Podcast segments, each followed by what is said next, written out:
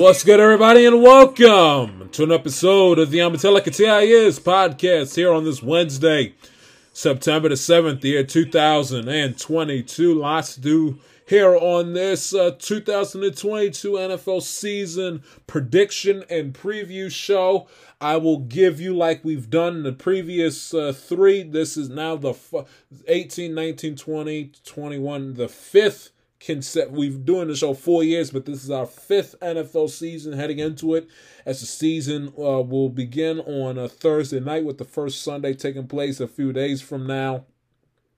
We will give you my uh, or i will give you my 2022 nfl season predictions. You know how in the previous years how i do it. I pick who's going to finish first first second third last in every division who will be the division winners who will uh, win the division, get what get what wild card seed, predict the the two conference championship games, the Super Bowl Super Bowl champion, MVP, offensive player of the year, offensive uh, offensive uh, offensive player of the year, defensive player of the year, offensive rookie of the year, defensive rookie of the year, coach of the year, comeback player of the year, and uh, and then of course preview the wild card game or excuse me the kickoff game. I'm thinking my mind's on baseball right now. Thinking uh preview the uh the kickoff game between the Bills and the Rams. Uh and then also I will give you I'll give you who's gonna be who I think is gonna be the NFL surprise team 2022 and who are my and who are the Super Bowl contenders heading into the 2022 season. But where I will begin, uh, and I've been sitting on this for the longest time. I've been sitting on it all spring, all summer, all through training camp, all through July, all through August. It's all off season long, all through training camp, and I've been waiting for the right time for me to uh, for me to give you for me to, to sound off on this and I might as well might as well let it be now. Uh, you know, because because uh, might as well let it be now before the games start and before you know I the Orioles play a game or whatever that gets me riled up, and all of a sudden I can't uh, get this thought off my chest and into the uh, sports podcast uh, ether. And that is the fact, ladies and gentlemen, that as a Cincinnati Bengals fan that goes back to 2007 with Cedric Benson, Carson Palmer, uh, Rudi Johnson, uh, uh, Chad uh, Chad Johnson, T.J. Houshmandzadeh with uh, Marvin with Marvin Lewis as the head coach, with Shane Graham as the kicker. I, I am sick and tired of the disrespect and the lack of just I don't I guess respect I'm just tired of it that my Cincinnati Bengals have gotten. I am so freaking tired of it.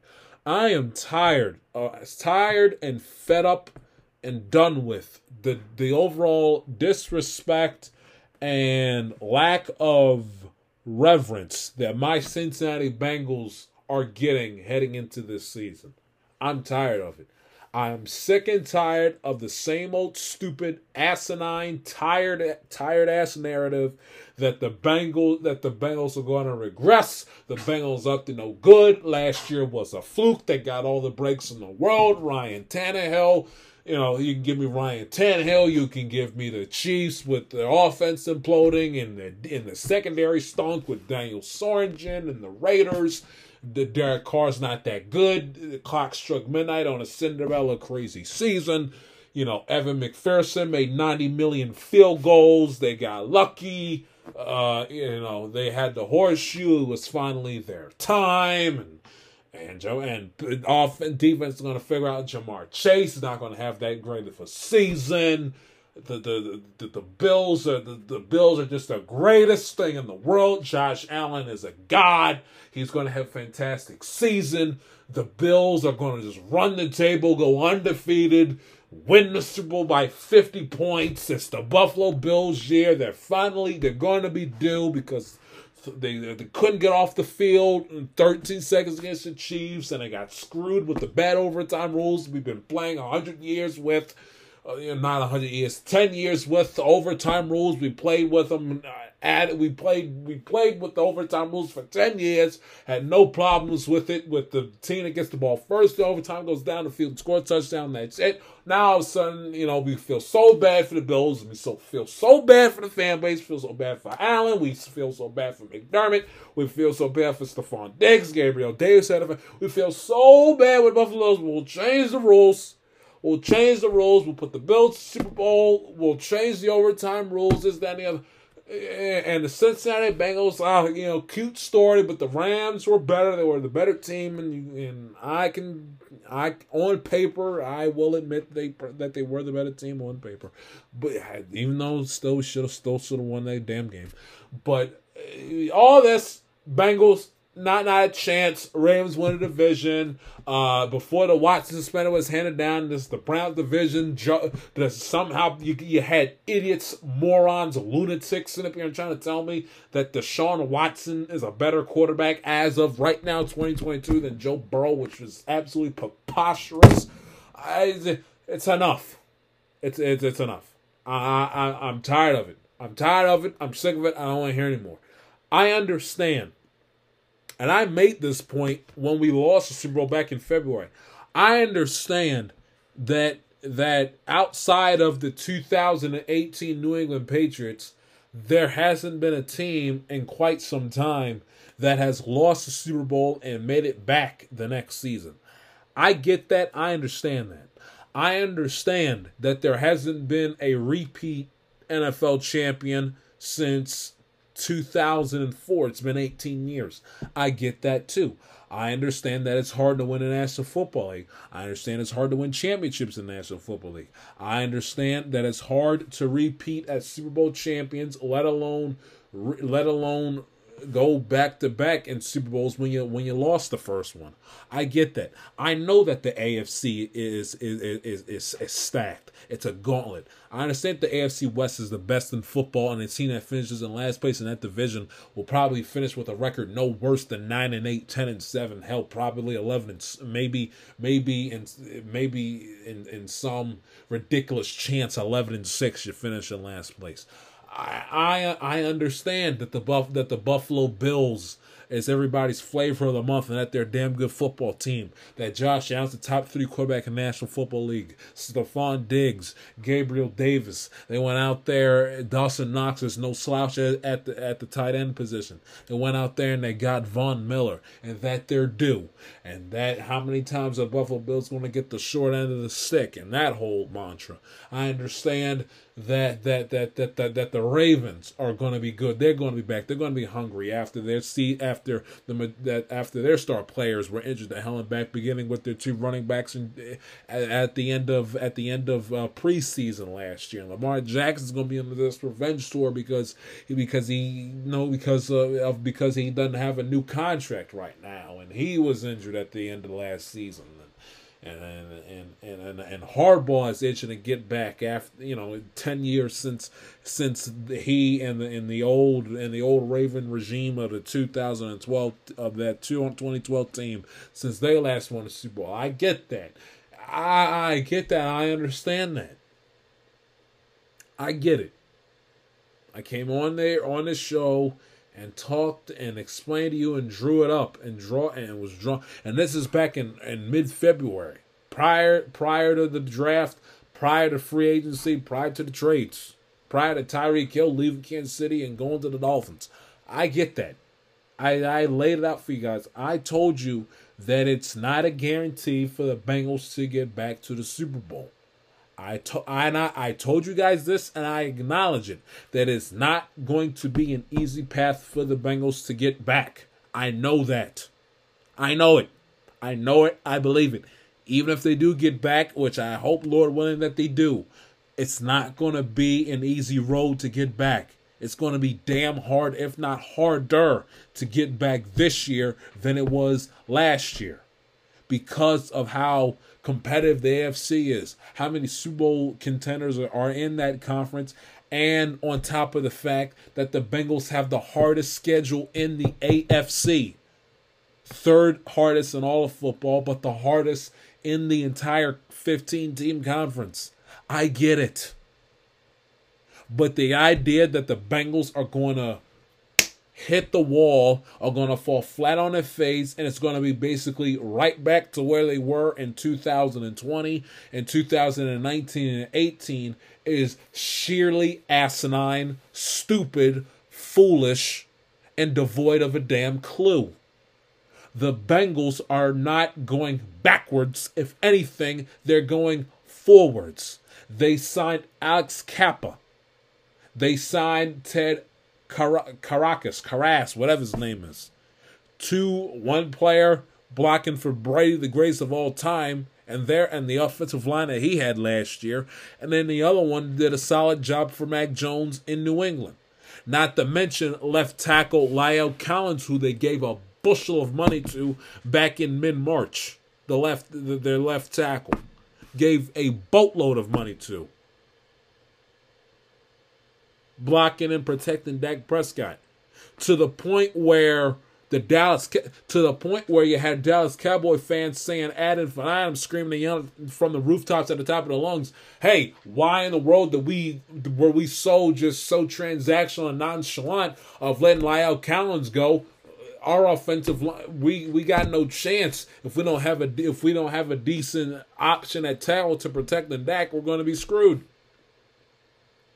To the point, so bad to the point where the Cowboys had no choice but at the 11th hour to sign Jason Peters who's 100 years old with with with a with a with a leg injury rap sheet the, the, the as long as Al Capone. 100 years old been in the league forever and it's got and and, and it's had and it's had many of leg injuries significant ones at that Cowboys so desperate they had to go out there and sign him at the at the last minute. He, they didn't sign him beginning of August, late July, mid June. No, they signed him uh, a week about, uh, about less than a week out of when they got to host the Bucks on Sunday Night Football. And a scramble to replace a guy that the Bengals gave a whole hell of a lot of money to to protect Joe Burrow. They made it to the Super Bowl. They won 13 games with a bottom tier offensive line. Arguably one of the worst in the sport that was somehow an improvement from 2020's which was which was deplorable. They made a Super Bowl without with with a bad offensive line. Joe Burrow, who is a damn stud. Joe Burrow, who's a damn stud. Ja'Marr Chase breaking offensive rookie wide receiving records left and right. Joe Mixon, who was a top five back in football statistically, who 50% of the time was met was practically met in the backfield by every by by by defending by by by by by an opposing linebacker or defensive lineman, and yet, and took out, and look at the teams that they took out. Put the okay, you're not impressed by the Raiders win, fine. But what what what happened? They went into Tennessee, who had the number one seed, and a week off, and punched them in the mouth. Had Ryan Tannehill, though th- I understand Ryan Tannehill's Ryan Tannehill, through three, but forcing turnovers in the playoffs still holds weight for that defense. Jessie Bates, who had a average at best regular season, come playoff time shows up it's looking like Ed Reed, for goodness sakes. Secondary steps up. Logan Wilson is playing like freaking Mike Singletary. Trey Hendrickson is all of a sudden the second is all of a sudden the second coming of uh of uh of he he he he's he's he's he, he himself damn near looks like uh looks looks looks like Aaron Donald. Look, look, looks looks looks looks like a Hall of Famer. Throwing Ja'Marr Chase, throwing Mixon, and then throwing Burrow, who's got the heart of a champion, fights until the final whistle, fights for every single inch, and straight up has that attitude that I'm better than you, and I'm gonna go out there and and, and play my ass off and prove to you why. Yet all of that, and they beat, and also they beat Big Bad Kansas City, not once but twice in a month. The first time at home in a second half deficit. I forget I forget the differential. You can go ahead and look it up yourself. At home to win to win their division down in the second half. Joe Burrow getting eaten alive by Chris Jones, and still somehow and Ja'Marr Chase still somehow found a way and dropped over 200 yards of receiving on the Kansas City secondary. And oh, by the way, a few weeks later, heightened stakes on the road in the AFC Championship game.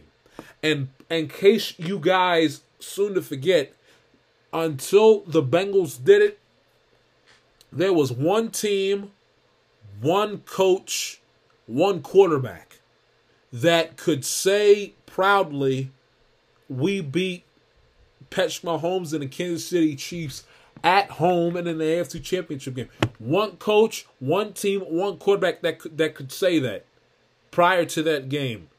And you know who it was? The greatest head coach quarterback combination in the history of the National Football League in Brady and Belichick and the New England Patriots. They beat they were the only team prior to the Bengals to beat the Chiefs with Mahomes at quarterback on the road. They beat them in the AFC Championship game. Many have tried, many have failed. The Bills, bite at the apple twice, have failed on both accounts. The Texans failed. Bill O'Brien and Deshaun Watson. The Titans, Ryan Tannehill and Mike Vrabel failed. Stefanski and Baker Mayfield failed. Joe Burrow, Zac Taylor. First go around at it, down 18 points, 21 to 3. Looks looking like they're about to get their heads bashed in by halftime, leading up to the clutch Eli Apple tackle of Tyreek Hill to close out the half. And what do they do? Defense goes out there and stops them, keeps Kansas City out of the end zone. 18 unanswered points, ties the game, forces overtime. First play from scrimmage.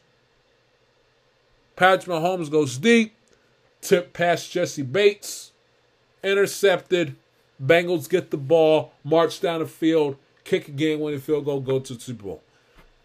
Have all of you guys out there that are riding the Bills Chargers, Broncos, Raiders, Chiefs, bandwagon. Have you guys forgotten that? I understand that. Uh, listen, I understand having a difference of opinion. I understand having a difference of a pick. I understand that it's not again. Nothing is guaranteed. Bengals aren't guaranteed to go back to the Super Bowl next season. They're not. They're not guaranteed. Hell, they're not even guaranteed to win their own division. I think it's a two team race between them and Baltimore, but they're not guaranteed to win the division. They are guaranteed to make the playoffs, and if you think not, you don't know what the hell you're talking about and you're not paying attention. I do think they're guaranteed to make the playoffs, and I do think they're guaranteed that it, when when and if they make the playoffs for a deep run, I do know that. Because this is not a team that's going to go backwards.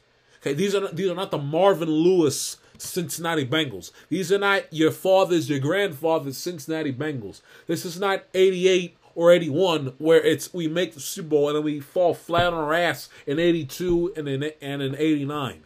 No, no, no, no, no. If you say, well, the Bengals will make the Super Bowl next year, tough pill to swallow, but it wouldn't surprise me. But unless literally the offensive line goes to hell, literally unless the injury bug rips through the Bengals like as Saban would say, shit through a tin horn, there isn't a chance in hell the Bengals fall flat on their face, flat on their face in 2022. Not a chance. They finish with a sub five. They lose. They win less than 11 games, miss the playoffs, five, sub 500 record, unless unless the season goes up in smoke because everybody and their mother is injured. Unless that happens, the Cincinnati Bengals are gonna be good, a damn and a damn good football team, and they gonna be all right, as Kendrick Lamar said. They gonna be all right. Bengals gonna be good. So don't sit up here and try to give me those same old tired ass narrative. Well, the Bengals gonna regress, they're gonna step back and borrow this and Will the offensive line hold up? It's, it's uh, I'll take that. Way. They said they adjust the offensive line as if as if it's just as if it's just talk and smoke and mirrors and BS. No, they did go out there and spent money and rebuilt their offensive line. They got the Cowboys' best offensive lineman, and they got one of the best offensive line for the Patriots and a, and a and a decent offensive lineman from the from, from New England from the Patriots, and they got a damn good offensive lineman that was blocking for Tom Brady that that got them and won them a Super Bowl. So an improved offensive line on top of a team that punched the Chief Chiefs in the mouth twice to win a division and to win a conference down eight down 18 points beat the number one seed Kansas City Chiefs, stopped the freight train and and menace to the NFL society that is Derrick Henry as a running back, not as a person, but as a as a running back with his with his elite ground game. So it's like, and they did it with with the subpar offensive line then. So it's like, what, what else you want them to do? And oh, by the way, came came within an eyelash of beating the Rams, and they'd be a, and they'd be in the Super Bowl. And if they had won a Super Bowl, everybody and their mother would be either a anticipating their downfall, Super Bowl hangover, they'll fall flat on their face, go 500, miss the playoffs, or everybody and their mother would be picking them to go back.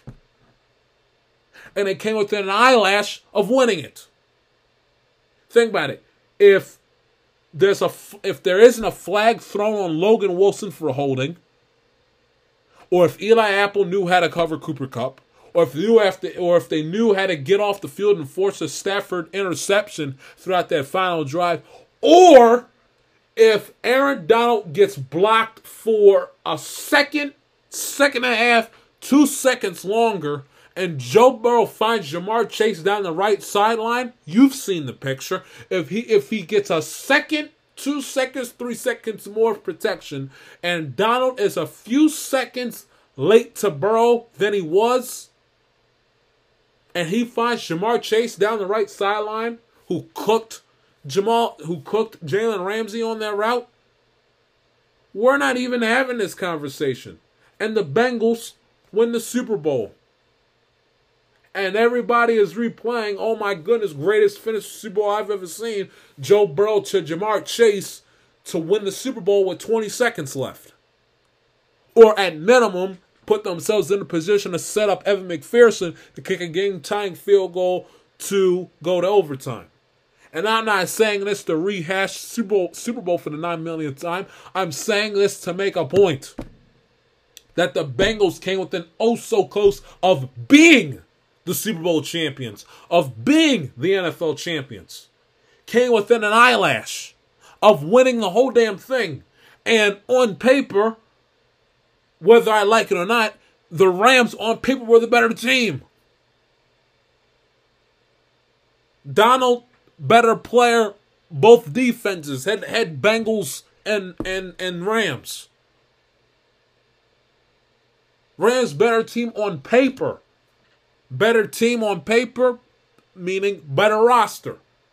Quarterback, I think Joe Burrow slightly better than Stafford, and uh, and they got a slightly and they got a better running game, but the Rams do everything else. Defensively and probably with the coach, the Rams would probably head to head up against each other or have the edge over Cincinnati in that one. And they almost beat them to win the Super Bowl with a subpar offensive line. And they held Aaron Donald. You remember, Aaron Donald was nowhere to be found in the first half. Nowhere to be found. Yet all of a sudden, the Bengals, having spent money in the offseason, back in the early spring, getting Lyle Collins and Ted and, and Alex, all of a sudden they're going to take a step back and they're going to regress? Really? I understand I'm making it back to the Super Bowl, but they're going to regress and fall flat on their asses. Really? Having built the offensive line, invested it, invested in the offensive line financially, and oh, by the way, have built, built, went out of their way and built up their defense th- throughout the draft. Dax Hill, who's a Swiss Army knife, can play safety, can play corner, slot, outside corner, safety, who got many of starter reps in training camp during Jessie Bates' holdout. And oh, by the way, Jessie Bates, Pro Bowl safety, who had a hell of a play, who had a hell of a January last season, is also back. On top of Chidobe Awuzie and Mike Hilton and Vonn Bell, who are no slouches, who are damn good players in the secondary in their own right. Logan Wilson, who if the Bengals would have won, was was was a Super Bowl MVP finalist. Underrated run, underrated linebacker out of Wyoming. Throwing a defensive line, which gets after the quarterback like I haven't seen like I haven't seen the Bengals done prior to last season in years. Trey Hendrickson. They'll miss uh, Larry Ogunjobi. B.J. Hill. Jermaine Pratt, who had the interception to ice the game against against the Raiders. I understand not the 85 Bears with defense, but they got a good defense. They got playmakers on defense. They got pro bowlers. They got all pros on defense. And then on offense, well, J- Ja'Marr Chase is going to step back. Okay, fine. So, okay, I, I grant you, Ja'Marr Chase doesn't have the season he had. Doesn't fall flat on his face, but he, but he doesn't break all these receiving records next year. But if he's still productive, still scoring touchdowns, still collecting these ridiculous thousand plus yard receiving, okay, fine. And even if he has a, for his standards, a down year, what are you going to do about Tee Higgins? Who had a thousand yard receiving season last year, and Tyler Boyd, who damn it had a had a thousand yard receiving season last year. What are you gonna do about those two?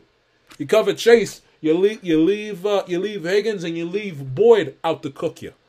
Oh, by the way, hey, they replaced C.J. Uzomah with Hayden Hurst, who's a, who's a solid tight end. At least, if you want to throw out what he did with the Falcons, who was a solid tight end and was a solid, a solid security blanket for Lamar Jackson and the Ravens a few years ago.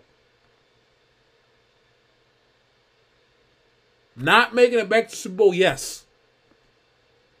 Not guaranteed to win the conference, yes. Not guaranteed to win the division, yes.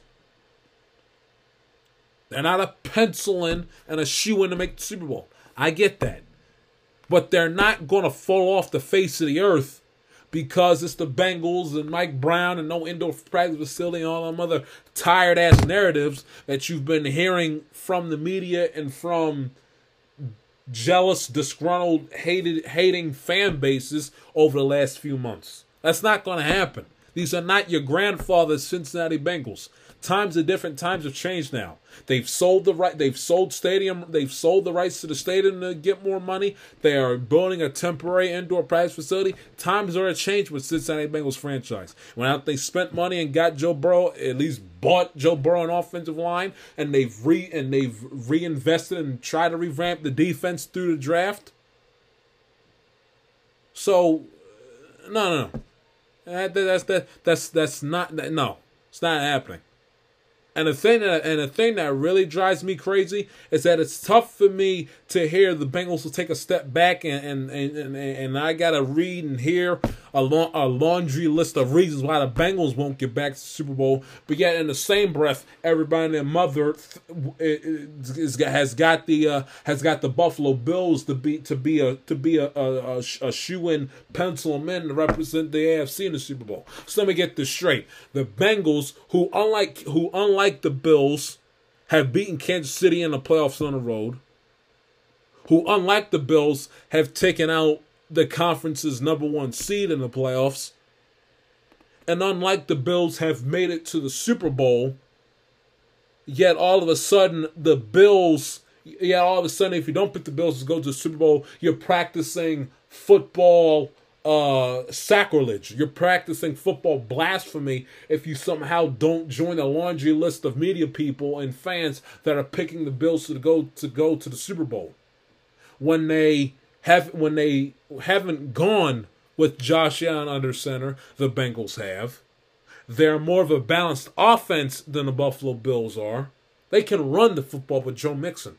Joe Mixon can run for over a thou- can run for over a thousand yards just as easily as Ja'Marr Chase can catch and run for a thousand yards. They can kill. They can kill you throwing the. They can kill you running the football just as easy as they can running it, and vice versa. Did the Buffalo Bills do anything drastically crazy to improve their running game and make themselves more balanced? I understand they brought in Von Miller, but if I shut down the passing attack, who are they going to have to run to work the clock? Who are they going to have third on those third and ones and those third and twos, third and threes? And unlike Buffalo, when the chips were in the middle of the table and it was do or die time, the backs were up against the wall, the Bengals defense knew how to get off the field late in games against Kansas City in the playoffs. Bills, 13 seconds, went right down the field and scored. Overtime, right down the field and scored. The following week, Chiefs get the ball overtime. What do they do? They force inter- they force a Holmes interception. First play from scrimmage. When the when the Bills backs against the wall in the 2020 championship game, when it was a when you could when you could see that the that, that that the Bills needed to make a play to prevent the avalanche and prevent the game to get away from them. What happened? Bills collapsed like a cheap like a cheap tent. Chiefs went to the went for the jugular and and they and and and and and, and, and they pierced it. Chiefs went for the jugular with Cincinnati and Cincinnati fought back. 21-3 got off the deck, fought back. Somehow, someway came back to tie the game. And there was little to no difference between the 2020 Chiefs team and the 2021 Chiefs team. Little to no difference. Still had Tyreek Hill. Mahomes is still there. Still had Travis Kelce. He had differences in the offensive line, but it's still the same team overall, primarily speaking. Bills got ran out of the building. Bengals ran the Chiefs out of the building, out of their own building. And listen, it's nothing against the Buffalo Bills. They're a Super Bowl contender. If you told me they'd make it back and if they'd win it, I wouldn't be surprised in the slightest. They're a damn good football team. And we're going to see what the Bengals uh, got. got we're going to see they've yet to go up go up against each other, Josh Allen and and and, and, and Burrow. We're going to see what, what, what each other's made of up against each other and what those teams are made up of against each other when they play each other on that Monday night in early January. We'll we'll we'll see who's going to be who's going to be who's the better team head to head up against each other in the back end of the season. But as of right now, before before right now heading into the season, better I, I you cannot discount the Bengals and then shoe in the Bills because comparatively how they've gone not up against each other but against common opponent, i.e. Kansas City, i.e. in AFC Championship games on the road, and then playoff games uh, against top seeds. Bengals have gotten to Super Bowl, the Bills have not. And the inconsistency that I can't take is you'd be a fool not to pick the Bills to make it. Yet the Bills, every single time they run into Kansas City, they they they they they they, they always end up end up with the short end of the stick. 0 and 2. Defense couldn't get off the field 13 seconds. Couldn't stop Mahomes in overtime. I mean, you name it. Yet, and Josh Allen, same thing. You know, we we forget this. Josh Allen has yet to win a road playoff game. He's lost wild card round to the Texans in 2019. He lost the 20 championship game in Kansas City, and he lost the 21 divisional game against Kansas City back in January. He's 0 3 in road playoff games. Joe Burrow's 2 0. 0 and 3. 2 and 0. Josh Allen has not only yet to prove to me that he's able to beat Kansas City, can he prove to me that he can win a playoff game outside of the friendly confines of Bills Mafia up there in Orchard Park? Because so far, he's 0 for 3. Burrow's done it twice. You can sit here and sit here and quibble and say, oh, you're being a whole nonsense. I'm going off of the facts, the data, and the statistics. The data says Allen's 0 3 outside of Orchard Park in playoff games. Joe Burrow is 2 0.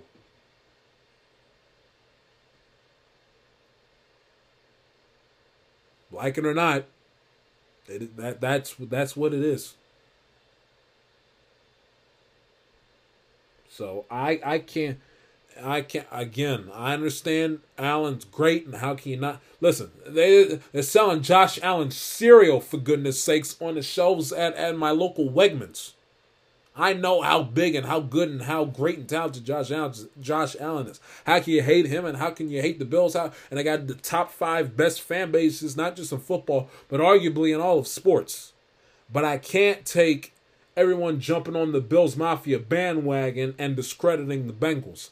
When in the Bengals and a smaller sample size have accomplished more than the Bills have in their three bites at at at the at the apple. And a smaller sample size over the last few seasons, the Bengals have accomplished more than what the Bills have in a larger sample size. Again, Allen is 0 3 in road playoff games.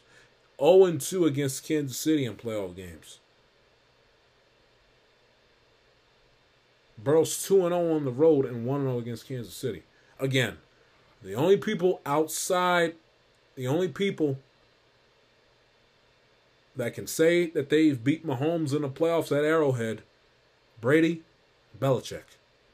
Joe Burrow, first full season as a starter, did what only those two great ones have been able to accomplish. Stefanski and Mayfield have tried and failed. Watson and O'Brien have tried and failed. Allen and McDermott have tried and failed. Tannehill and uh, Vrabel have tried and failed. Burrow and Taylor have tried and succeeded. I ain't, I'm I'm done with the Bengals disrespect. I'm done, and the, and the Chargers too. I love the Chargers. I think the Chargers, just to give you a little bit of a spoiler, Chargers I think are going to finish with the best record in all of football this season. But Brandon Staley can't even pull his head out of his ass to to to not call a timeout to prevent his team from tying the Raiders to get into the playoffs. And Herbert may end up being a better quarterback statistically, and it's probably a better quarterback talent wise than Burrow is. Whether it be when it's all said and done, when they both retire, or as of right now, uh, when I'm as sure as I'm sitting here, September 2022, prior to the season starting. But can Herbert get to the playoffs first before we put him in the Hall of Fame? That's all I'm saying. Just getting started. Feisty today. It's the preview show. The I'm Telling Tell podcast.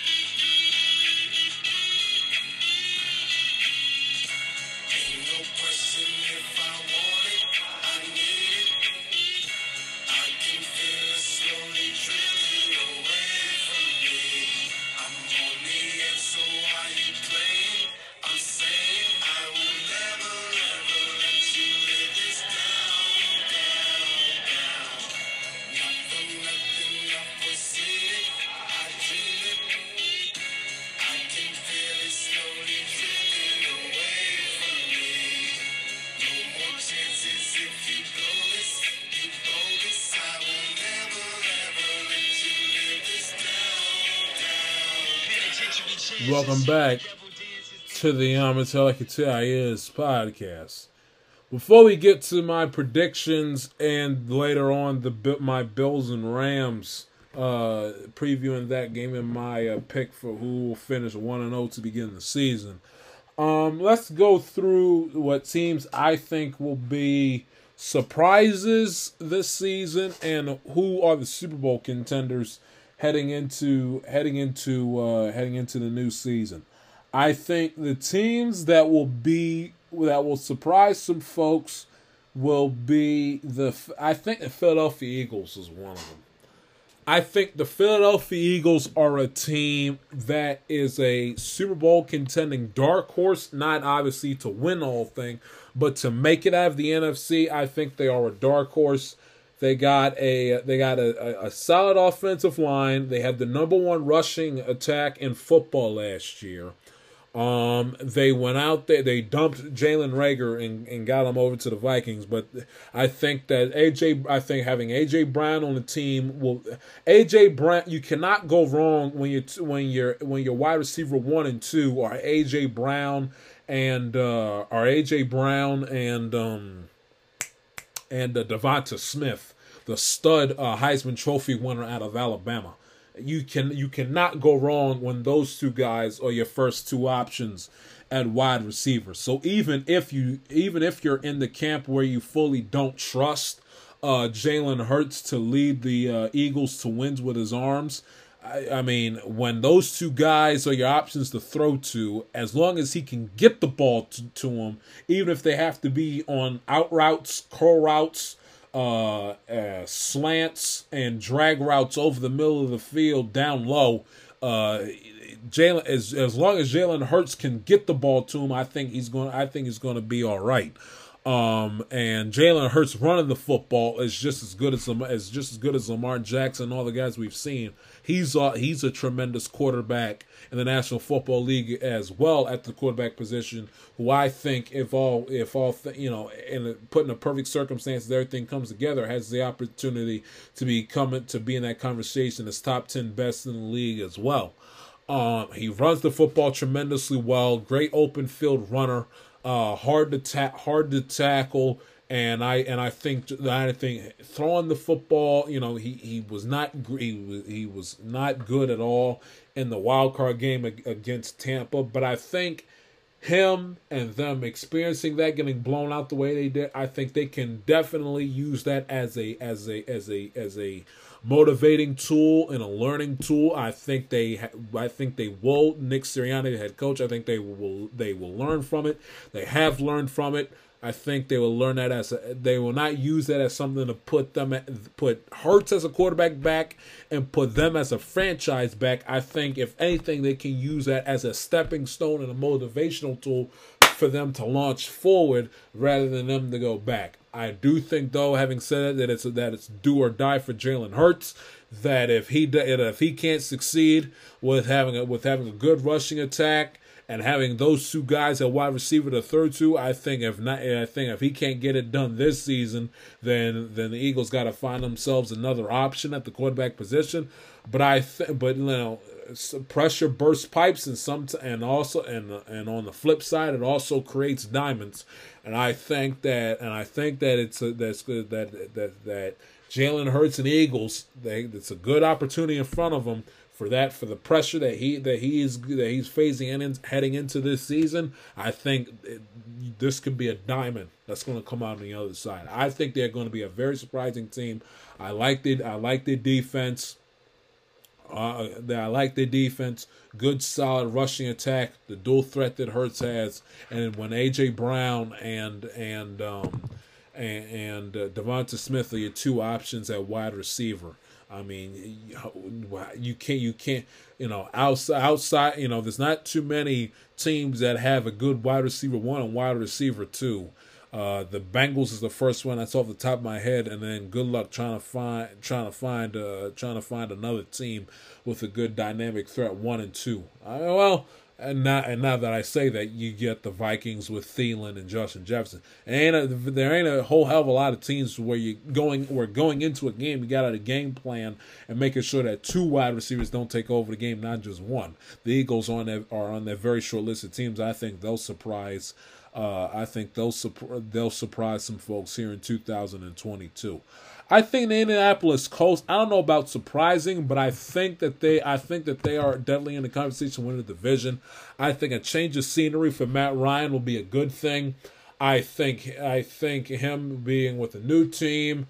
I think it's do or die time for Frank Reich. You know, we you know didn't one and done when he had Philip Rivers. Uh, couldn't make the playoffs when Wentz was pathetic and the entire team was just was just deplorable. Uh, again against the Jaguars in week 18 in week 18 back on the back on uh, January the 9th. So I think it's do or die time for him. But let's see if it's if it's a, you know it was the second act when Philip Rivers showed up uh, it'll, it'll, be the second act for Brady with Tampa went well. Second act for for Stafford went well with them. Both resulted in championships, and we're we're assuming and predicting that the second act for Russell Wilson will be well for um will be well for uh, for him and the Denver Broncos. I, I don't think I think the Colts are the I think out of all the Super Bowl contenders, and we'll get to them in a minute. Out of the AFC, uh, the the Indianapolis Colts are the are are are are are at the bottom of the barrel. But uh, and I think that whoever wins that division, regardless who wins it, whether it's them or Tennessee, or if, or if the Jacksonville Jaguars pull a 2021 Cincinnati Bengals and win it, I don't think they'll I don't think they're Super Bowl contenders either. Um, but I but I but I do think that they will make the playoffs I do think they're the best team in that division because I like because I think Matt I think Matt Ryan is a better quarterback than Ryan Tannehill is. I do worry about the weapons around him. I do worry about that. And John and Jonathan Taylor is a stud.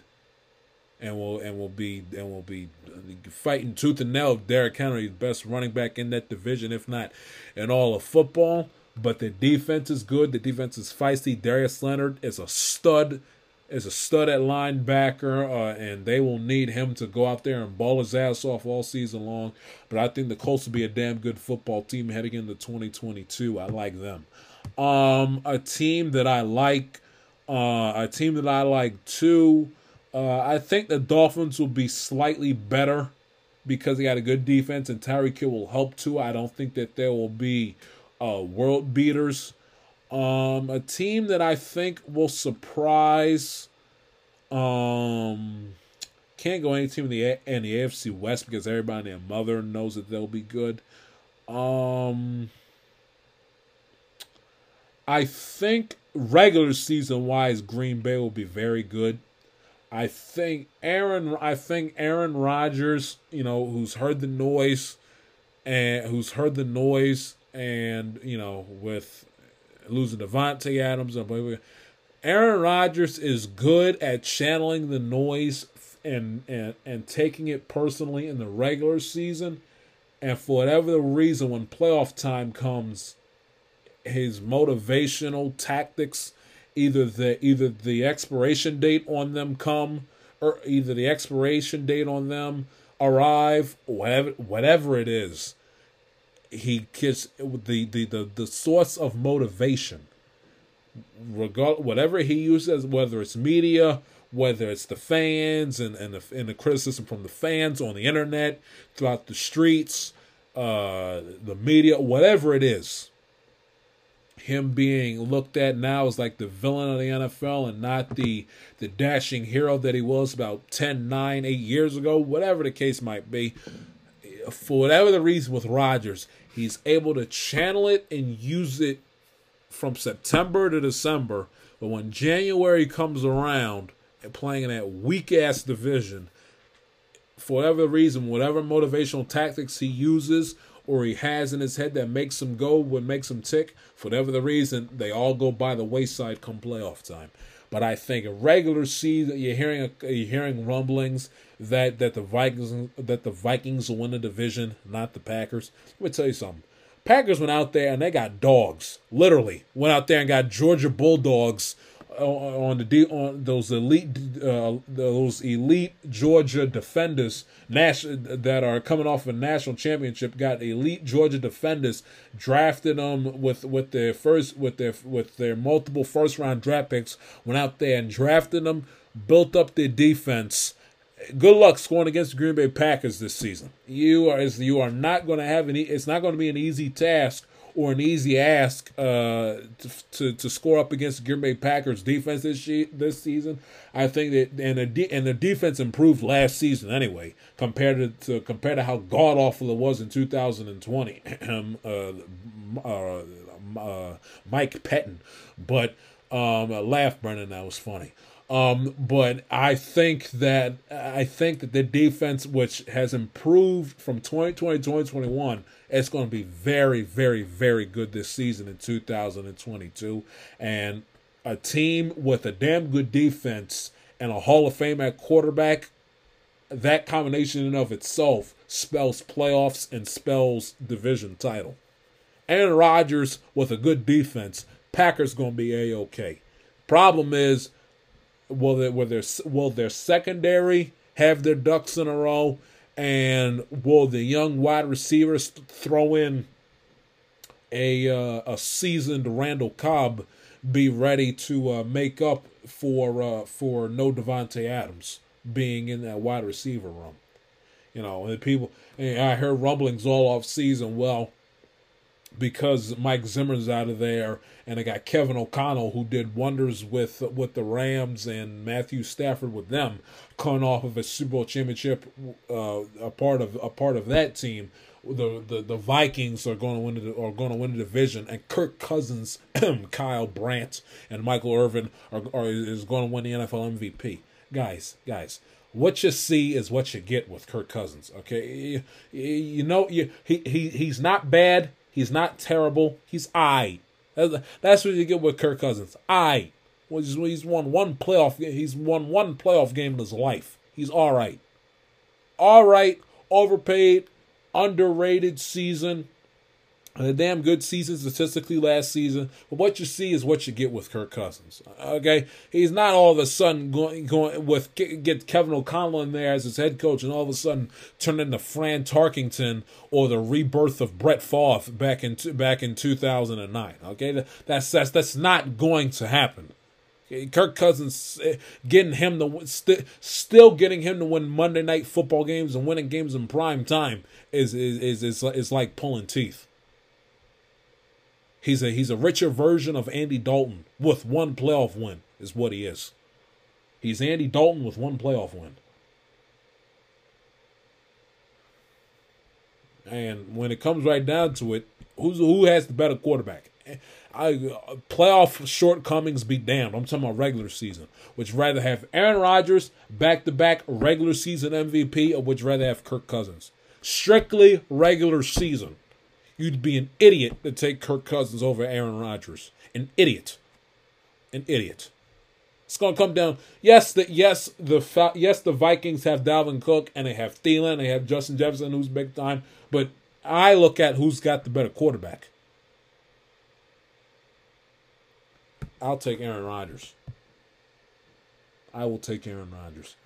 There's one team that I think will disappoint and will probably take a step back and you'll say, "Jai, really? Why?" Well, actually, I think two teams.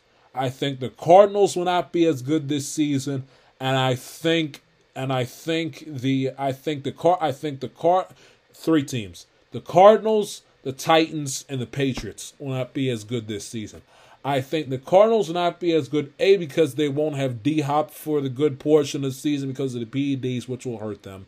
On top of the fact, I think they'll they'll the Cardinals will experience buyer's remorse for extending Kings for extending uh, Kingsbury, Kingsbury, and uh, and uh, and uh, and um, Kyler Murray who who in years and seasons past have showed that they that when the, that when the tough gets going, the pressure bursts. They are the pipe, not the diamond. That is the end result of of pressure when it's applied to them and and it's the same old and it's been the same old song and dance with those two the last two previous seasons they've been together.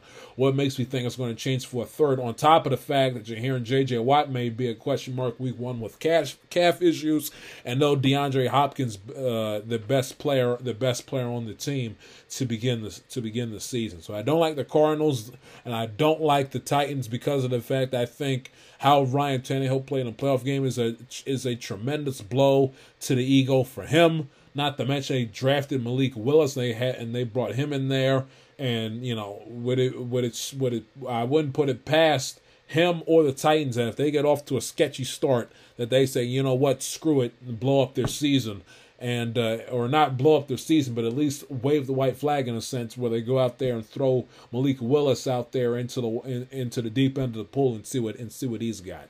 I understand Derrick. I understand Derrick Henry's still a stud, but you know drafting a rookie wide receiver and replacing to replace uh, AJ Brown a little bit of a sketchy development if you ask me. And with the New England Patriots, you know Bill Belichick's been shady and has been uh, and has not been uh, transparent and and it's been a little bit of a murky situation of who's going to be his two coordinator, who's going to be his offensive coordinator. Of course, with Josh McDaniels now the head coach with the Raiders, I don't know. And their and their and their talent corner and their wide receiver and running back talent, a lot left to be desired there. They'll have a decent, have a good defense, but you know, into winning this league regular season, gotta be able to score points. And I think with the lack of with the lack of uh, of, of, of a clear drawn out plan when it comes to the to the offensive coordinator. You know who's going to suffer? The second year quarterback Mac Jones. You know him getting into the system and having a good season he had last year, and then losing his coordinator and having to find another one. I I I don't think that I don't think that'll do him or the uh, New England Patriots favors heading into the 2022 season.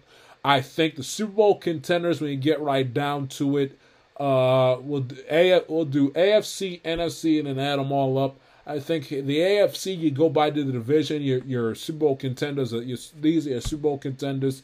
You go you go you go through the AFC. You got the Bills, the Bengals, the Ravens, the Chargers, the Broncos, the Chiefs, and the Raiders throw the Raiders a bone and say, well, no, I won't count the Raiders. I'll go six. You six, you set, you set six out of the seven teams, and maybe not all six will probably even make the playoffs. But heading into the season, you got six teams in AFC that are Super Bowl contenders. One in the East, two, one in the East, two in the North. That's uh, one in the East, two in the North. That's uh, that's three Three out of the four teams in the AFC in the AFC West, that's six. I don't think the Raiders are Super Bowl contender, despite the addition of Davante Adams. And I don't think, as I mentioned earlier, the winner of the AFC South, whether it's the Colts or the Titans, are Super Bowl contender. It's the two. T- it's the Bills in the East, three out of four in the West, and a two in the North. The Ravens and the Bengals. And that is it. That is it. I think the uh, I think that six in the AFC, and then you go to the NFC side. You have you have obviously the Rams, the Packers, the Bucks. Those are your three juggernauts. The Rams, the Packers, the Bucks, and then your dark horses, your sleepers are the Eagles, the 49ers,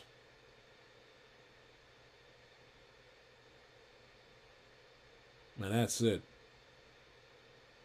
I don't think the Vikings are a Super Bowl contender, even as a dark horse.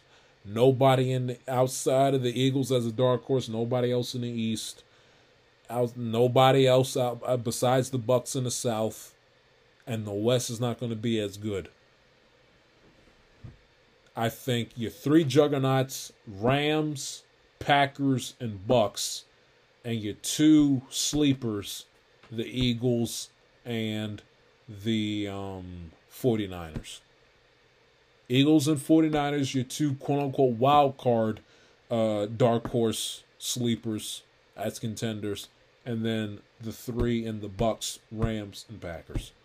So if you want to include the dark horses, which is five, plus the three already gave in the NFC, you put it all together, 11 teams heading into the season that, if all breaks well, have an opportunity to win the Super Bowl.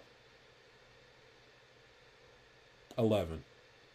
And I think when you cut that, I think when you really cut it down, you have about eight. About eight.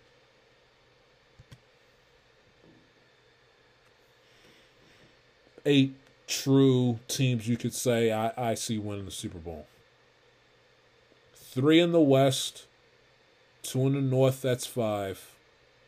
The Bills six, and then the and then the other three, so nine. Eleven heading in, twelve if you want to count the Raiders, be my guess, but nine that you can honestly see holding up the Lombardi Trophy. The three in the NFC, and six in the AFC. Three in the West, Charger, Chargers, Chargers, Broncos, and uh, Chiefs. Two in the North, Ravens and Bengals, and the Bills. You know what time it is. It's prediction time. Get right to it. The I'm podcast.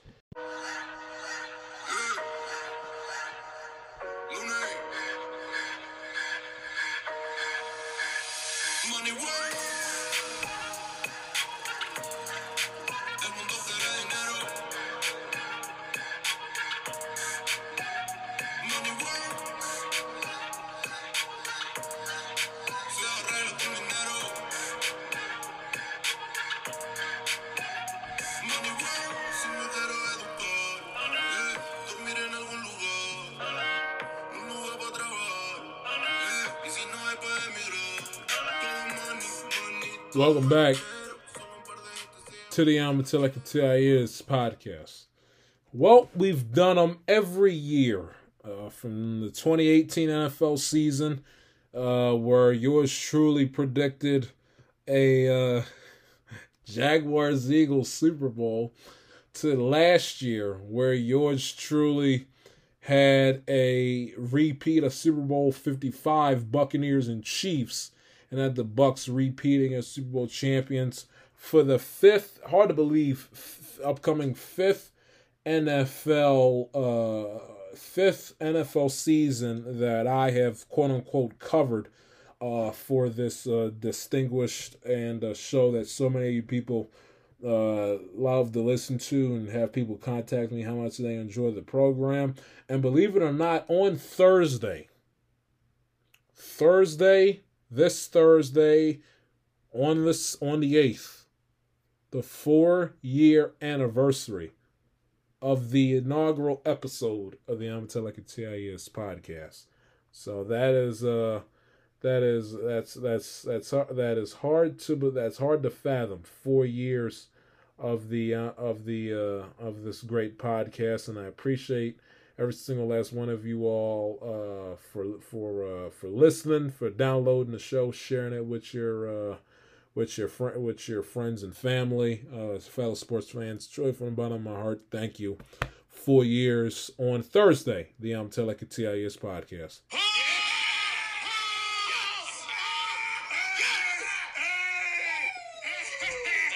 That was awesome. It is awesome, uh, Pat McAfee. Thank you, I appreciate that, man. Um, but in all seriousness, fifth year running, let's run it back. My favorite show, one of my favorite shows of the year, is the NFL season preview show. Let's do it again.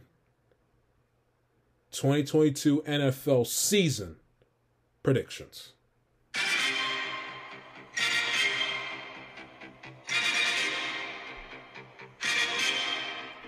Ain't it good to hear that music back? We will begin with the AFC East. The Buffalo Bills, I have obviously winning the division. Their over under number for the season is 11 and a half. I think the Buffalo Bills are going to be over. For all the reasons why I spoke against Buffalo in the opening monologue, I'm speaking for them for my pick. They're they are hungry. They are due. Josh Allen's a hell of a player.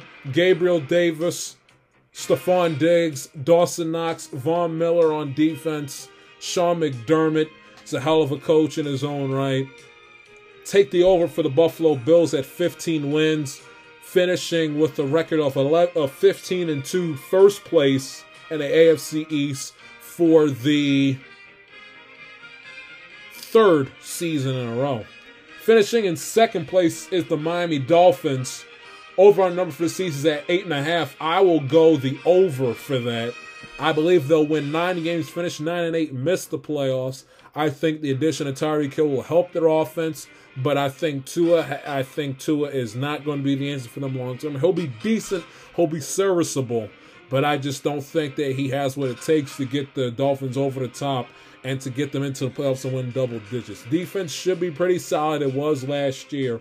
Not exactly sold on the aloof uh, head coach they have, Mike McDaniel from the Kyle Shanahan coaching tree, but we shall see with a record of 9 and 8 finishing in second place in AFC East in 2022. The team that I have picked third place in the AFC East is the uh, is the New England Patriots at 7 and 10 listen, I think the Patriots will be. Uh, I think the Patriots will be competitive.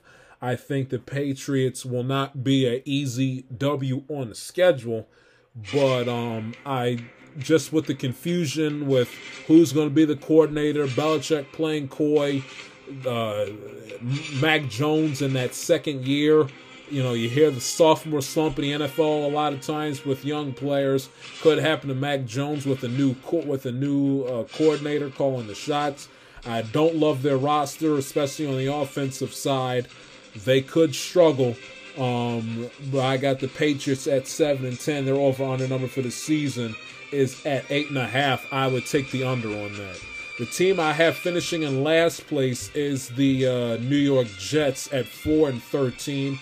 They will have no Zach Wilson in Week One against uh, the Baltimore Ravens. They will have Joe Flacco at the man at the controls. Um, their over on number for the season is at five and a half. I would go under with that. Um, they did go out there and add some pieces. CJ Uzomah tied in a plus.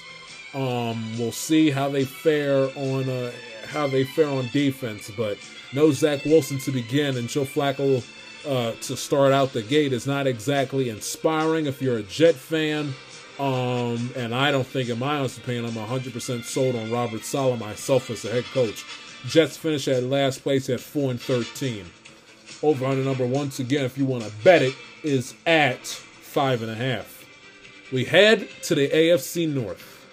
The defending AFC North champion Cincinnati Bengals will repeat as division champions with a 14 and 3 record. Their over under number for the season is at nine and a half, which I I understand difficult schedule. Third difficult, most difficult schedule in the National Football League, most difficult in the conference. But I mean, you look at this schedule, and I shall pull it up here. Um, you look at the Cincinnati Bengals schedule. I mean, you mean you mean to explain to me that the Cincinnati? I understand they got a difficult stretch the back end of the season, but you mean to explain to me that the Cincinnati Bengals cannot go out there? I mean, look at who they play. They got the Steelers week one, which is a winnable game. This year's Cowboy team is nowhere near as good as last year's Cowboy team week two. A little bit of a challenge, 425 game CBS, but I, I mean, they can't start out the season going 4 0 with the Dolphins in week four on Thursday night, maybe even 5, 6, 7, 8 0. No Deshaun Watson against uh, Cleveland, Jacoby Brissett. They're bound to win one of these games against the Browns with Joe Burrow, who's winless against Cleveland, 0 3 in his young career. What I, they if everything broke right for them, they could honestly start the season 13 and 0 if not 12 and 0 and be, lose to Kansas City or start 13 and 0 and lose to the Bucks or or start uh 14 and or start 14 15 and 0 and have their first loss beat to the Bills. Uh, so so I understand chances of it happening may not, you know, may not be all that in favor of them in doing so, but I mean, you mean tell me Cincinnati Bengals can't win at the minimum 12 games? They won 10 games last year. I mean, with a, with a worse team on paper, they can't they can't win 12, 13 games in the sleep. I think they can. I got them going 14 and three, winning the division. Ravens finishing in second place at 12 and five, uh, as getting the fifth seed in the AFC first wild card. They're over and for the season. It's 10. I like the Ravens' schedule this season. I really, really do. Look at who the Ravens play. To be, they get the Jets week one the Jets. I mean, you. I mean, and and the Ravens aren't that type of team that you know have those trap games where they play down to the competition. Uh, you know, when the Ravens get garbage, they beat the hell out of you. Uh, you look at who the Ravens play in Week One, or not Week One, but in Week Two, and so on and so forth. Their Week Two game is against, as I get it uploaded here on my dopey screen, Week two, they got the Dolphins. Granted, they lost some last year where Hollywood Brown couldn't catch a, couldn't catch a cold if he licked the bottom of a toilet seat. Um, but they got the Dolphins in week two, the Patriots in week. I mean, these are winnable games. I mean, a little bit of a little bit difficult, and they could lose them if they aren't careful. But I mean, these are winnable games. Bills week four, I see being their first loss at home, and it's a and it's a damn shame that game ain't on national television. That's one o'clock. I mean, they couldn't put that game on Monday Night Football, Sunday for goodness sakes. They a little bit of you know, Bengal Bills and Bengals back to back at home will be a little rough. That'll be a test for them. But then after that, they got the Giants, Jacoby Brissett, and the Browns and then a little bit of a challenge with the Bucks and the, and the Saints defense week eight and nine, a bye week, and then they get garbage weeks eleven and twelve, and then home against the Denver Broncos at the Steelers. So Steelers and Broncos should be a little bit of it. Broncos be the toughest game out of that stretch, and then the and then the Steelers and then the Browns. But they make they'll have uh, Deshaun Watson back, but that game may not mean anything because the Browns may be out of it come uh, come week 15 in mid December. And then the Falcons, who might be the worst team in the sport, the Steelers, and then depending on the Bengals situation, may not need that game in week 18.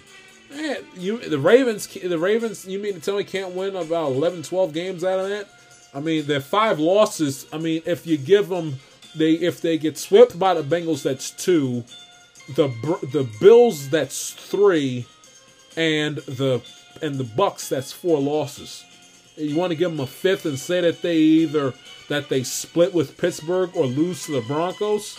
I mean, still, even if that's the case, you still give them 12 games. They got a last place schedule. Third place, I've picked them. Let's see, I picked them last year to finish in last place at 6 and 11. In 20 in 2020, I picked them last place at 6 and 10. 2019, I picked them to finish last at eight and eight. One of these years, the, the, the Mike Thomas not going to have the horseshoe up his ass and finish with a sub 500 record. I mean, it's it's bound to happen. 17 game schedule. Your offensive line is in rebuild mode, and you're trying to find a quarterback. Kenny Pickett is third on the depth chart, for goodness sakes. And you're starting out Mitch Trubisky, who is, again, average at best uh, Matt Nagy's incompetence be damned.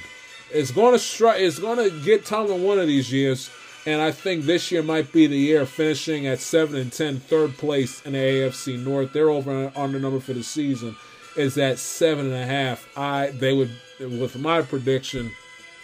Who who the hell am I? But that is a push at seven and ten. With the Cleveland Browns going six and eleven, um, I feel the in last place simply and their over under for the season is at eight and a half. I would go under. You know, they're Deshaun Watson missing a, more than half of the season and thereabouts throws a wrench into the season. You're not going to get much with Jacoby Brissett. Uh, with with I understand good defense and everything else, but when you don't have the quarterback in the National Football League in this conference, especially in this season, you have no shot. Uh, Cleveland not here to stay, but they will return to the cellar of the AFC North temporarily here in 2022. The AFC South, I have the Indianapolis Colts winning the division at 10 and 7. Like I said, I think the winner of this division is not a Super Bowl contender under any stretch of the imagination.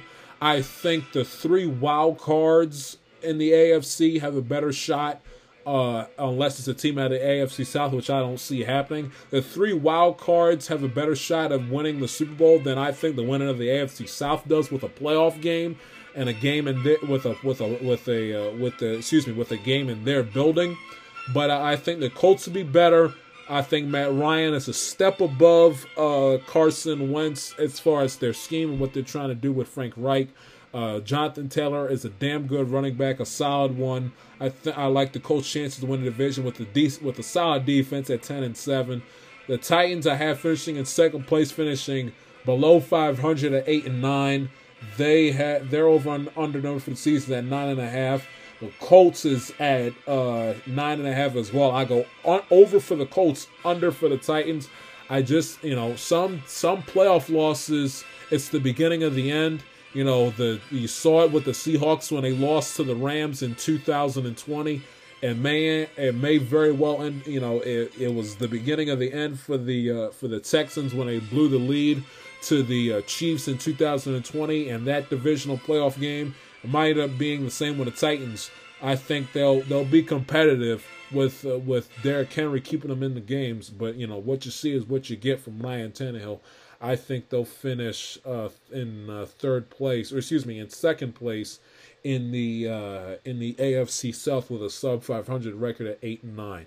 I think the uh, the Jacksonville Jaguars will be better than a lot of people think. Although they overpaid for Christian Kirk, I think having Doug Pederson, a real head coach, a real offensive guy, the work that he did with Carson. Carson Wentz hasn't been the same quarterback since he left Doug Pederson and the Philadelphia Eagles. This, of course, amidst the whole Nick Foles drama and everything else. But I think having a head coach in there and Doug Pederson's a good coach. Uh, he'll get he'll get the Chargers to respectability. They're over on the number for the season at six and a half. I'll go over with, with that. They will be a very good and tough out seven and ten football team. Expect a uh, a big time second year from Trevor Lawrence. I got the Jaguars uh, not finishing in last place, third place in the AFC South at seven and ten. I think the Texans will finish in last place, three and fourteen. What uh, what else needs to be said with the Houston Texans with Davis Mills at quarterback? They're over a number for the season. If you're degenerate enough to bet it, it's at four and a half. I would go the under. The AFC West, I got the Chargers winning the division at 16 and 1, finishing with the number one seed in the AFC, winning the division. The only loss I see on the schedule is when is when they play the Rams. That's it. I can see them beating every single team legitimately without fear of contradiction, no trolling, nothing else. I can see them winning every game except except against the Rams. I honestly can. Herbert is a Herbert is a damn good is a damn good quarterback. I think has the opportunity to win the MVP this year. They got J.C. Jackson on uh, extended him, their elite player in the secondary. Went out there and got Khalil Mack. Joey, him and Joey Bosa will be screaming on that def- for the defensive pass rush. And then offensively, you got Austin Ekeler, who's no slouch at running back. And then, oh, by the way, there's uh, Marcus, there's uh, There's uh, Marcus Williams, and then there's um, and then there's Keenan Allen as your go-to as your go-to wide receivers uh, in that room for them. And I think that has an opportunity to be a recipe for success for the uh, Los Angeles Chargers this season, finishing in first place with a 16 and one record. Their over under number for the season is at 10 and a half. I'd go the over on that. Even if you don't think they're going to win 16 games, I'd still play the over for the Chargers heading into the season. Best division in football, you'll have three. I think all four teams will finish with a with a with a with nine wins or more, 500 record or better. Three out of the four teams in this division will will make the playoffs. I think the Broncos will lock up the second wild card spot at 11 and 6 with a slightly better record at Kansas City at 10 and 7. Kansas City's over under number is 10 and a half. That'd be a push. Broncos is at uh, 10 and a half. I'd go over. Um, their their receiving threat doesn't scare you, but the fact that they had a solid defense last season with Drew Lock at with the situation at quarterback they had to deal with with Drew Lock, Russell Wilson, I think, just, you know, he makes you better. He made the Seahawks respectable and got the Seahawks to the playoffs for years. Not and I understand it's a it's a little bit of a drop off from DK Metcalf and Tyler Lockett, but I think they can run the football. If they can run the football decently, Russell Wilson and just have the new energy around them, uh, which is a positive and a good defense. Denver Broncos going to be all right at 11 and six. I think the Chiefs will finish at 10 and seven because of the fact that simply, you know, Tyreek, as much as Tyreek Hill uh, can be a benefit to the can be a benefit to uh, to the uh, to the Dolphins and not take them and not put them over the top. I think I think them losing Tyreek Hill doesn't put them into the abyss, but it certainly does not help them win the division. And I think for the first time in the Patrick Mahomes, Andy Reid Chiefs era, the Chiefs going to have to find a way to make it back to a fifth straight AFC Championship game uh, on the road as the uh, seventh and final seventh and final seed in the in the AFC playoff picture with the third and final wild card seed at ten and seven. Um, I because when you would you rather look at this way, folks? Would you rather have Juju Smith? Would you rather have Tyreek Hill uh, as the guy to worry about, or Juju Smith Schuster and MVS? MVS, who was a solid receiver. I understand you can't go wrong going from Aaron Rodgers to Patrick Mahomes, but at the end of the day, what you see is what you get. He's he can't hold a candle to Tyreek Hill and any of the top elite wide receivers in the AFC, let alone within that division. Davante Adams, he is not. Um, and then of course, uh, Juju Smith-Schuster is going to be too busy making TikToks with uh, Jackson Mahomes instead of winning football games for the uh, for the uh, Kansas City Chiefs. But they got Patrick Mahomes, they got Andy Reid. They'll find ways to win games, finishing at ten and seven. Raiders will finish in that last place with nine and eight. They got playmakers on offense. Davante Adams will help, but when you, but when, but they pretty much, and this is really no disrespect to the uh, no disrespect to the Las Vegas Raiders per se, but by default they have the fourth worst division. The excuse me, the fourth worst quarterback in you know in in, the division. You know, Justin Herbert's going to be great. You know, a lot of upside, but we're still counting on that. Russell Wilson's won a Super Bowl, been to two. Same thing with Patrick Mahomes. I mean, Derek Carr has yet to win a has yet to win a playoff game. You know, he couldn't get done against Cincinnati Bengals. Couldn't throw the ball in the end zone final drive. So I think just that alone by default puts the Raiders behind the eight ball, but I think they'll be competitive. They'll finish with above 500 record at nine and eight this season uh, for your Las Vegas Raiders. Um, and I'll get to the playoff, and I think and I'll I'll save the play I'll save the conference championship Super Bowl for last. We'll go to the NFC side of things, and by the way, the Vegas over under number for the season is at eight and a half. Go to the NFC side of things with the East. I think the Eagles win the division. I told you I'm very high on them at 11 and six. Their over under over under number for the season is at nine and a half. I'd go to over for that. Do or die time for Jalen Hurts. I think pressure will build a diamond in him in this case. Not to mention when you have we coming off for the season, we had number one rushing attack in football, and then you go out there and you add and bring in AJ Brown, who's a stud with DeVonta Smith, the guy, the wide receiver, uh, Heisman Trophy winner from Alabama, who I love. It's is nowhere else to go but up from a from the from perspective when it comes to the Eagles offense. Um, and give me to win the division at an 11 and 6 to the Dallas Cowboys, who did more subtracting than they did adding this offseason. This is a worse roster on paper this year, uh, heading into this season than last season. The Dallas Cowboys, they'll find a way to be competitive. They'll find a way to to provide a little bit of foreplay and to uh, and to the the eternal uh, tease that they are to their uh, to their fan base for the last whatever it might be. And Dak Prescott's good. He's above average, very good quarterback. I don't think he can win you a Super Bowl, but he can get you to the playoffs as he's shown that quite a few times over the last six or so seasons in the National Football League. Giving the Dallas Cowboys to get the second wild card spot at 10 and 7. I think the Vikings will finish not winning the division, but second place and get the first wild card spot, fifth seed in the NFC uh, playoff picture. The Dallas Cowboy over under, by the way, is at 10 and a half. They I got them at a push. The Commanders, I think, should be better. They should be. They count on Carson Wentz, new environment, new team. He has an opportunity, two cracks at. I understand it's not it's not the same coach, but still had two cracks revenge at the Eagles twice a year. Um, Terry McLaurin's a, is a damn good wide receiver. Got a good run. Got a good uh, good de- decent running game. Hopefully, the, the guy, the running back that got shot, T's and P's, him that he recovers uh, properly. And this pick for me to take the uh, Commanders to go nine and eight with a plus five hundred record and to be a playoff contention really stems on the fact that defense has got to show up and be that 20 and be the 2020 and that 2020 version of defense has to return instead of whatever the French toast I saw last year where they were just absolutely just downright disgusting to watch uh, to watch uh, throughout the thick of the season last year. Given the Commanders finished in third place at nine and eight, their over on under for the season is at uh, is at seven and a half. Uh, and then I got the Giants fishing at four and thirteen. What you see is what you get from Danny Derps. I mean, it's just you're not going to win games with them. It's just all there is to it. Danny Derps is a uh, is a, uh, disaster and an accident waiting to happen behind center. The Giants over under number for the season is at seven and a half, which is way too damn high.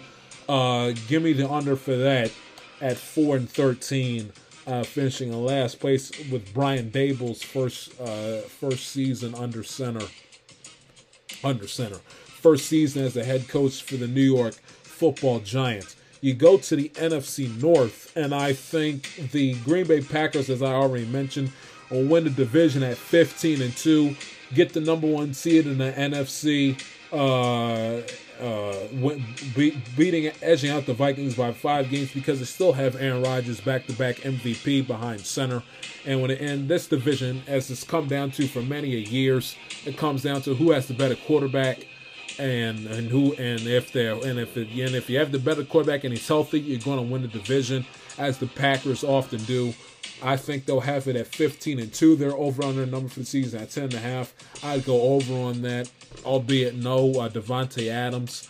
Uh, but I th- I don't think Aaron Rodgers will skip a beat. There might be some growing pains, but I think the defense will be so damn good, and I think their defense will kind of you know learn how to win games uh, the way that you know and kind of learn from from knowing how to win games like they couldn't last year um, like they couldn't last year, where the defense, uh, where their defense held them, you know, held the 49ers in check as best they possibly could, had it not been for the defensive, ga- excuse me, the special teams gaffs from the uh, from the uh, from the Green Bay Packers. But I think they kind of took a look. I think they'll take a page out of 49ers book and judging by how they approach this year, the draft defensively, of say we might have to win some games defensively this season and if that's what it takes, we're going to have the players to do it. And I think the Green Bay Packers will go about their business accordingly.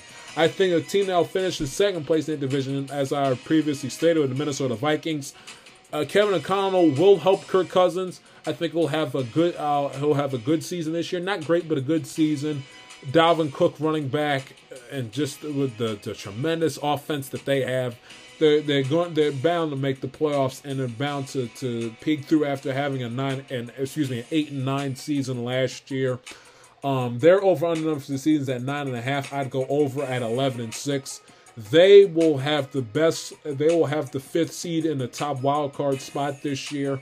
I think the team that finished in third place will be the Detroit Lions, and I have not seen not one episode of Hard Knocks, so this is not me under the Hard Knocks influence under any circumstances.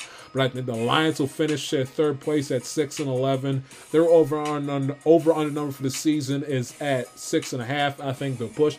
They'll be a competitive team but still roster wise they won't be as good as they as uh, as many people will as many people are hyping them up to be, but they will be a solid and a and a watchable football team compared to they're on the right track. I'll put it like, like that, and and it'll be signs of improvement because I don't think they'll finish in last place. They'll finish at six and eleven. The team that I won't that I do think will finish in last place is the uh, Chicago Bears at four and thirteen. Who, albeit you know how much I love Justin Fields, I don't see much uh, much bright side uh, with that team, the, the, other at the other 52 players amongst that roster. Six and a half, I go the under. Four and 13, the Chicago Bears in 2022. We head to the NFC South. I think the Bucks will finish at 13 and 4, win the division. There's a lot of talk, a lot of chatter. Well, will it be an issue with the offense? I think the offensive line could could be some areas for growing pains and could be areas to struggle. But Brady is going to have that ship running right. He and Byron Leftwich going to be on the same page. It'll be the first year uh, with uh, Todd Bowles at the controls. Pressure season, not necessarily for the franchise, but for him personally. If he fails with Brady at, as the starting quarterback, he'll never have another head coaching job in the NFL again. Uh, because he was he was uninspiring as a head coach, to put it lightly, with the Jets. His last uh, head coaching, his last head coaching gig with them. Um, but I, th- you know, they brought in Julio Jones, Julio Jones, Chris Godwin, coming off of an ACL injury on top of Mike Evans. They'll miss Gronk, but I think Julio Jones, if he stays healthy, will be a solid addition. Running back with playoff Lenny, I th- decent defense, not great, but a solid defense. Bucks should be all right uh, in that garbage of a division that is the NFC South. They're over under number for the season is at 11 and a half. I'd go over with that. A team that a team that I think will finish second is the New Orleans Saints at nine and eight. Jameis Winston, I expect to have a, a, a solid bounce back season. Uh, be in the conversation for offense for excuse me comeback player of the year. Nine and eight defense. They added pieces uh, such as uh, Tyrann Mathieu to name a few, or excuse me, to name one. But I think, uh, and they'll have Alvin Kamara who will somehow avoid NFL discipline after the assault issue that took place before the Pro Bowl back in January. They'll be a solid team, competitive team, finishing at nine and eight. The Saints over under number for the season is at eight and a half. I'd go over. The Panthers will finish at six and eleven. We'll see with Baker Mayfield. Um, I think that I think that has a lot more questions than answers when it comes to how he'll do with the Carolina Panthers. Their over under, over under number for the season is at six and a half. I think they'll push at six and eleven. Falcons, worst team in the sport. Mariota stinks. One and sixteen, finishing in last place. Over under number for the season for them is at four and a half. I'd go the under with that. And then the West, who uh, who I do not see being the best division in the NFC as they have been in previous years. I think the Rams still. I think the Rams will still win the division at 14 and three. Uh, with the Stafford's elbow issues be damned, they did add Bobby Wagner, who's a Hall of Fame linebacker, which him and him and Aaron Donald on the same team. I'd hate to be offensive coordinators preparing for them uh, this season. Uh, so that's a so that's a positive uh, that you cannot take lightly. They have uh, average at best rushing attack. I understand that, but their defense with the Cooper Kupp Stafford combination, uh, the the Rams are, like the Bengals are going to be damn good in 2022. I don't think there'll be much of a Super Bowl hangover for them. 10 and, 10 and, 10 and a half is their over under number. I'd go over winning the division at 14 and 3. The 49ers eventually second place at 10 and 7 and get the third and final wild card spot, 7 seed in the NFC. I think their defense will win them a lot of games this year. Question mark whether or not George Kittle will be able to go for them week one against uh, against Chicago, and if Trey Lance screws screws the pooch uh, with a soft schedule to begin, I think Shanahan won't waste any time throwing Jimmy G back in there, and you'll get another playoff a year from the San Francisco 49ers this year. Over under number for them is at nine and a half. Uh, I have it as an over at ten and seven. Cardinals eight and nine. I don't trust Cliff Kingsbury. I don't trust uh, Kyler Murray up and down season last two years. Um, it's going to be more the same uh, with them this year, and no DeAndre Hopkins, which hurts them. Uh, I have them finishing at eight and nine. Their over under number for the season is at eight and a half. It's a push. Uh, Seahawks at 14 and 13 as my brother will have them for the first time as a true diehard Seahawks fan. They'll test his faith with Geno Smith behind center. Good luck with that. Um, at 14 and 3, Pete Carroll's lost, thinking that he has a chance to compete. Why he and Schneider are the are, are the head coach and GM of the 49ers, I'll never understand. They'll finish in last place with a 4 and 13 record. They're all over under number for the season is at five and a half. I think your AFC championship game and I had to think about this one because there's a lot of combination that makes sense. And a lot that I played throughout my head over the last couple of weeks. But I understand picking with your heart versus picking with your head. But when you pick with your heart and your and your head backs it up based on facts and logic and what you're looking at here, I, I don't see it as a surprise. This pick, I don't think to be a surprise. I think after all the talk, the comparisons, these two fan bases on Twitter and on the internet going at each other over the last couple years because they were drafted in the same draft class. I think this is going to be the year where it's going to be the first of many battles for these two young quarterbacks. I think it is going to be a Bengals Chargers AFC championship game. I think the Bengals make it back. I think the Chargers, having learned their lesson, Brandon Staley, and that's a big if, if they learned their lesson and right their wrongs from the Week 18 disaster against the Raiders, they improved their defense, extended the star players in the secondary, went out there and got Khalil Mack. Herbert's a stud. Ekeler can run the football with the best of them. And Keenan Allen and Williams, Lord have mercy, help you if you're a defensive coordinator. And it's gonna and I think Herbert is in a situation where he's where he's uh, on the brink from setting the league on fire. He's heard about the talk about about Mahomes, about uh, about Allen, about uh, Russell Wilson within his own division, and even to a certain degree, for some ungodly reason, Derek Carr getting a whole hell of a lot of love. He's going to be like, hey, allow me to reintroduce myself. I'm Justin Herbert. Not only do I have him winning the NFL MVP this season, I got him making it to the taking the Chargers to the AFC Championship game as the number one seed. And I think the Bengals will go back to the scene of the crime.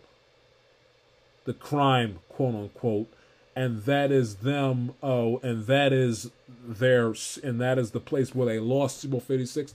I think they will return back there and they will beat the Chargers for the first time. Burrow is 0 2, is well, he's 0 1 against Justin Herbert in his career. I think he might be. I think he might be 0 2. Winless against Justin Herbert. I think that'll change in the AFC Championship game. I think that'll change.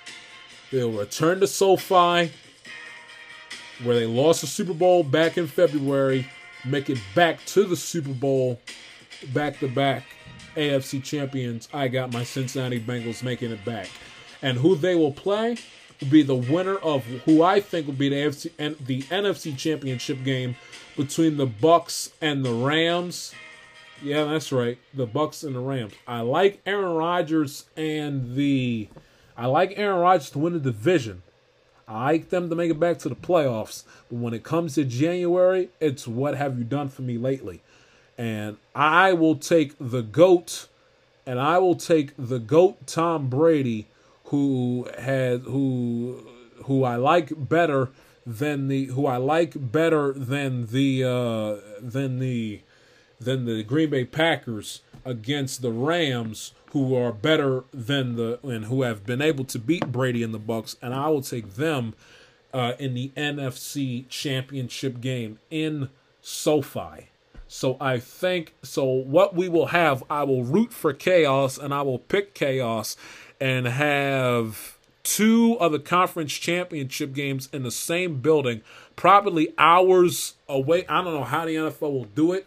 One game will be on a Saturday, the other game will be on Sunday, or one game will start at, or one game will you know will kick off at one o'clock uh, Eastern time, ten o'clock Pacific, and then the other game kick off at uh, at uh, at at at uh, at six o'clock here in the East, three o'clock. However way they're going to do it, it won't be my issue. It'll be up to the National Football League and the SoFi Stadium authorities. But I think both LA teams will make it to the will make it to the conference championship games. Will host both of the conference championship games.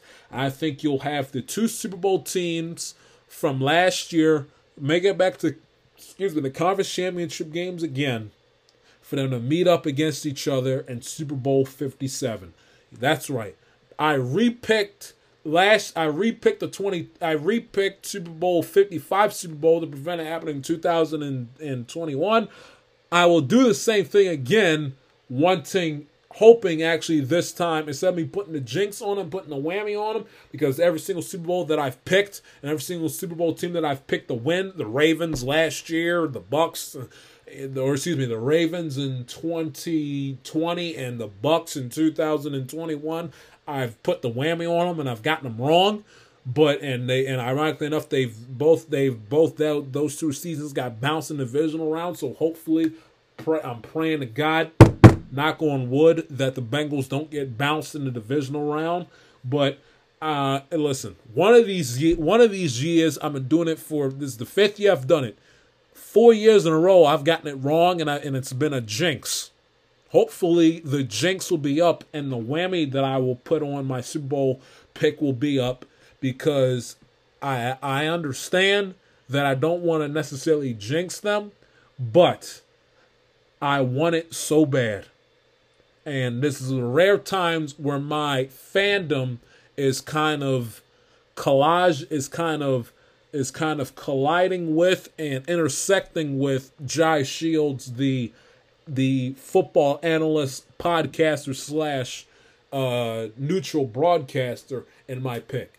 I think it will be a rematch of last year's Super Bowl, same time next year in Phoenix, Glendale, Arizona State Farm Stadium. Bengals, Rams, Super Bowl 57. My Cincinnati Bengals are taking it this time. Herbert win the MVP. Joe Mixon, Offensive Player of the Year. Aaron Donald, Defensive Player of the Year. Jameis Winston, Comeback Player of the Year. Sky Moore for Kansas City, Offensive Rookie of the Year. Aidan Hutchinson, Defensive Rookie of the Year for Detroit. Kevin O'Connell, Coach of the Year. My Bengals are going to go back and make it back. Going to be a rough ass road, but they're going to make it back to the Super Bowl and they're going to take what is rightfully theirs. Mark the tape Wednesday, September the 7th, 2022. Come talk to me February 13th, that Monday. Bills, Rams. Back right after this.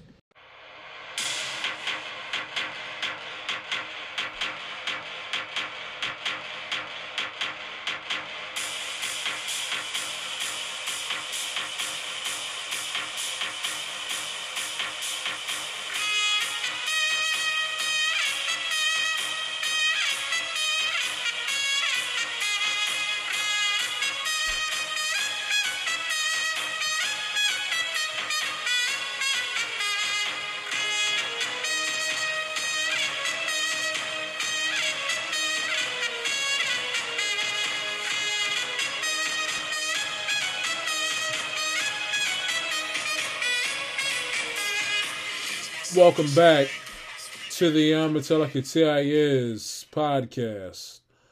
Well, we've waited, uh, what, uh, what, seven, a little less than seven months for this day. The NFL kickoff game uh, between to kick off the 2022 NFL regular season between the uh, Buffalo Bills and the uh, and the LA Rams. You asked for it, you got it. Bills and Rams, SoFi Stadium to begin the 2022 NFL regular season. Um, you know, we'll see. Buffalo had a number one rated pass defense last year. That's another reason why I think they're they're going to be very good uh, this season as well. I forgot to mention that when I was picking them to win the division. Number one rated, number one rated pass pass defense last season. Um, going up against the going up against the Rams. You know they had Matthew Stafford on a little bit of a pitch count. Oh, not a little bit, but they had but they had Matthew Stafford on a pitch count uh, a lot during training camp. He nor did any of the uh, Rams starters play in the preseason the buff the uh, the Bills suited up uh, suited up a few of their guys, um, a few of their guys uh, in the latter in the uh, latter weeks of uh, in the latter weeks of uh, of preseason, which I think does uh, now with the Rams with the Rams I don't it's I don't find necessarily to be a bad thing with the Rams per se because they did have a because they did have a long season. Uh, you know they had the they and the Bengals can say that they had that they were the first to to play literally the longest uh, season in NFL history with the seven with the more so the Rams than the Bengals because the Rams needed the Week 18 game against San Francisco and the Bengals didn't need the Week 18 game against uh, against Cleveland. So more so, all, although the although the Rams had although the Rams had two although the Rams had two uh, home home playoff games and had to fly cross country for for the for the lone for the lone uh, road playoff game they had and uh, and and the and the Bengals had two road playoff games that weren't that and didn't and and didn't have to deal with a whole hell of a lot of travel and the and the and the Rams obviously weren't weren't the case. So it, so it, so it's kind of the yin and the yin and the yang. The Rams had the Rams, you know, played played more games where you know were more physically tired because games one through eighteen, or excuse me, one through the Super Bowl, they needed every single last one of them, and and all of and their starters and the big time players played in every one. Again, the Rams needed the Week eighteen game the uh, against San Francisco. The Bengals did not. Uh, but the but the Rams had to travel cross country for their for their only lone road playoff game they had back in January, and they had and they if you include Super Bowl had three home playoff games. The Bengals only had one, but they had minimal travel, excluding the Super Bowl playing playing Tennessee and playing uh, Kansas City in the divisional, and then the uh, playing Kansas playing uh, Tennessee in the divisional and Kansas City in the championship game. But uh, so you know, it all depends on the team. It all depends on the team. It all depends on the coach. It all depends on on on the on on the coach's philosophy of how of how they of how they like to do it. Typically, my my line of thinking is that I kind of lay low, and the team that that doesn't play their starters at all, if if if any, or at any little to little to none at all, the team that doesn't play their starters in preseason, I I worry about I worry about that team to begin the season, especially in these in these early games where it's where the slate is wiped clean. There's no previous game tape to look at, no stats to go off of of you know from from uh, from a week ago. It's all eh, all you stats, all the stats and all the film you watch and you go off of is from the pre is from the previous season. There's no tape to look at. There's no tape to look at and to study of the actual of the actual 2022 Rams and 2022 Buffalo Bills. There, you know, you look at preseason. There's there's players on the field both on both on both sides of the football that aren't that aren't there anymore. You look at stats from the Rams from a, you know from last year. There's there there are parts about their team from last year that aren't on their team that aren't on their uh, that aren't on that aren't on their team this year, and vice versa. So typically, I, I I I lay low with with that, but I think with the Rams, it won't mean it won't mean that much. Yes, no Von Miller, he's on the other side. Andrew Whitworth's retired, and the uh, and and Matthew Stafford's got the uh, and Matthew Stafford has the um, you know had issues with his elbow, which would worry me. But I think Buffalo, hearing the hype I and McVay can say it till he's blue in the face. We've moved on, and I believe that he has. And I understand that it's tough for the road team to beat. It's only it's it's only happened twice and throughout the in like the last 10 years where the team where the defending Super Bowl champion heading the, heading into the kickoff game the next season loses the 2013 Ravens which had that game on the on the road in Denver instead of home against Denver because the Orioles wouldn't give up a uh, wouldn't give up a home game against the Red Sox if I do remember correctly. And the 2017 Patriots are the only yeah the 2017 Patriots are the only two teams in the last uh, 20 in the last 10 years or so that have that the Super Bowl champion has lost the uh, the the uh, the kickoff game that Thursday night kickoff game opener the you know the fo- the following uh, September. But I do think that you know I I just think with the Rams I don't know. I, I think I don't think it'll be a hangover, but I do think it'll take a minute for them to get their sea legs underneath them, so to speak, in regards of getting back into the rhythm of okay, it's a new season. I don't think that they can just hop in and be all systems go because of the fact that they that they've reached the mountaintop and when you've reached the mountaintop there's more there, there's more of a higher and there's a higher chance or more of a chance for you to for you for better or for worse you know seep subconsciously or fully consciously and, and making it a choice in doing so seeking into that complacency the Buffalo Bills are a hungry are a hungry football team, if not more hungry now than they were this time heading into last season.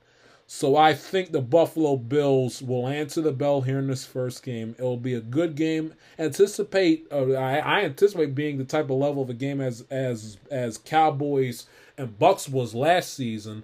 Um, but I but I think you'll I think you'll I think you'll have I think the Buffalo Bills will pull this one out uh, in the end by the final score of uh, I think 27 24 Buffalo wins. First game of the season. 27 24. And we'll be back to recap that and to preview the other week one action across the National Football League, along with everything else in sports on Friday's episode of the Till I Can Tell You podcast. So if you're new to the program and you like what you heard, please do not hesitate to subscribe. Follow your boy on Twitter and Instagram at the J Shield.